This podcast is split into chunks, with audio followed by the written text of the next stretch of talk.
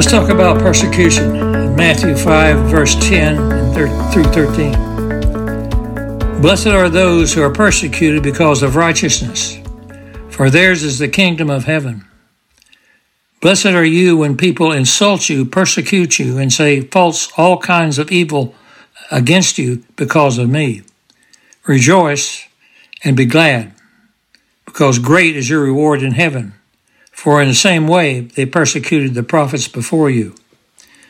Persecution is defined as the infliction of loss, pain, death, or adherence for a particular creed or mode of worship. Righteousness is defined as holiness, purity, uprightness, rectitude, or being right with God. So you will be inflicted with pain of some type for being right with God. These three verses are directing our attention to a range of persecutions, which seems to be an ascending level of personal injury. For over 25 years, university students have been harassed by professors for their Christian beliefs.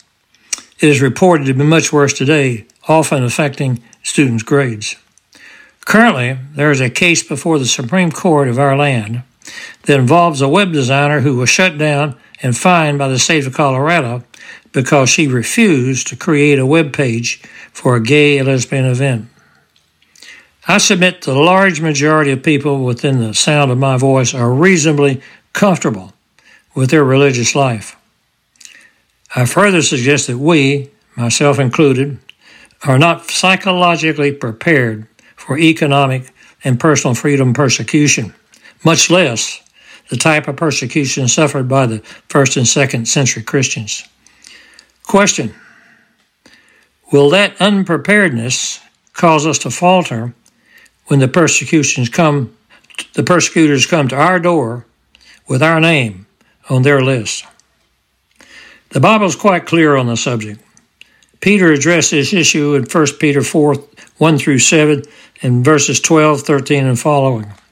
I quote So then, since Christ suffered physical pain, you must arm yourselves with the same attitude he had and be ready to suffer too.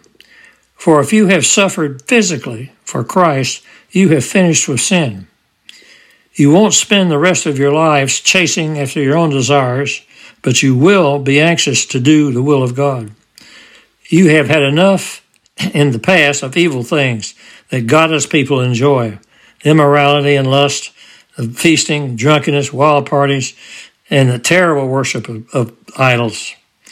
Of course, your former friends are surprised when you no longer plunged into the flood of wild and destructive things that they do.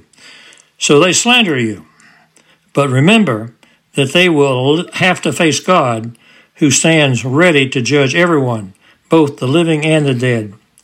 That is why the good news was preached to those who are now dead, so that although they were destined to die like all people, they now live forever with God in, in the Spirit. The end of the world is coming soon. Therefore, be earnest and disciplined in your prayers. Verses 12 and 13. Dear friends, don't be surprised at the fiery trials you are experiencing, if as if someone uh, something strange were tra- happening to you Instead, be very glad, for these trials make you partners with Christ in the suffering, so that you will always have wonderful joy of seeing the glory when He is revealed to all the world. So, when persecution comes, what is our response in the light of God's promise? I submit the key is in Peter's words in verse 1 Arm yourselves with the same attitude as Christ. Let's look at a recent real life sample of this attitude.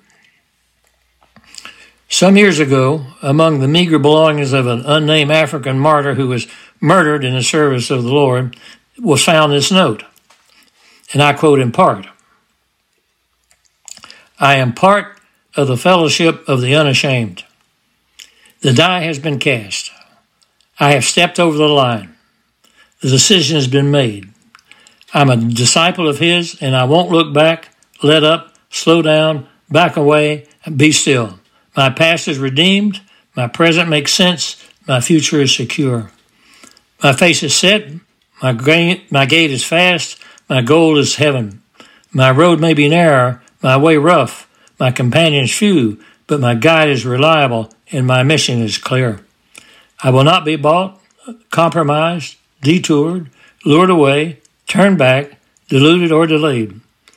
I will not flinch in the face of sacrifice or hesitate in the presence of the adversary. I will not negotiate at the table of the enemy, ponder at the pool of popularity, or meander in the maze of mediocrity. I won't give up, I won't shut up or let up until I have stayed up, stored up, prayed, prayed up, and paid up and preached up for the cause of Christ. I am a disciple of Jesus. I must give until I drop. Preach until all, to all know, and work until he comes.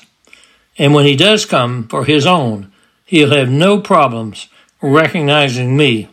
My colors will be clear. That's the end of that quote. Please realize some persecutions may very well be orchestrated by the Father as a trial, and that glory to his name may be result.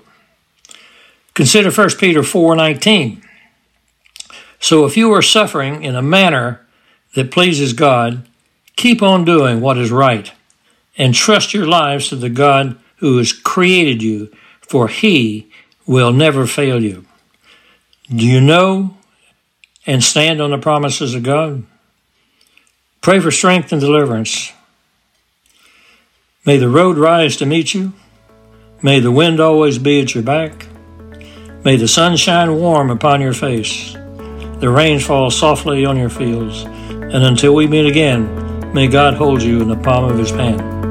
Good day.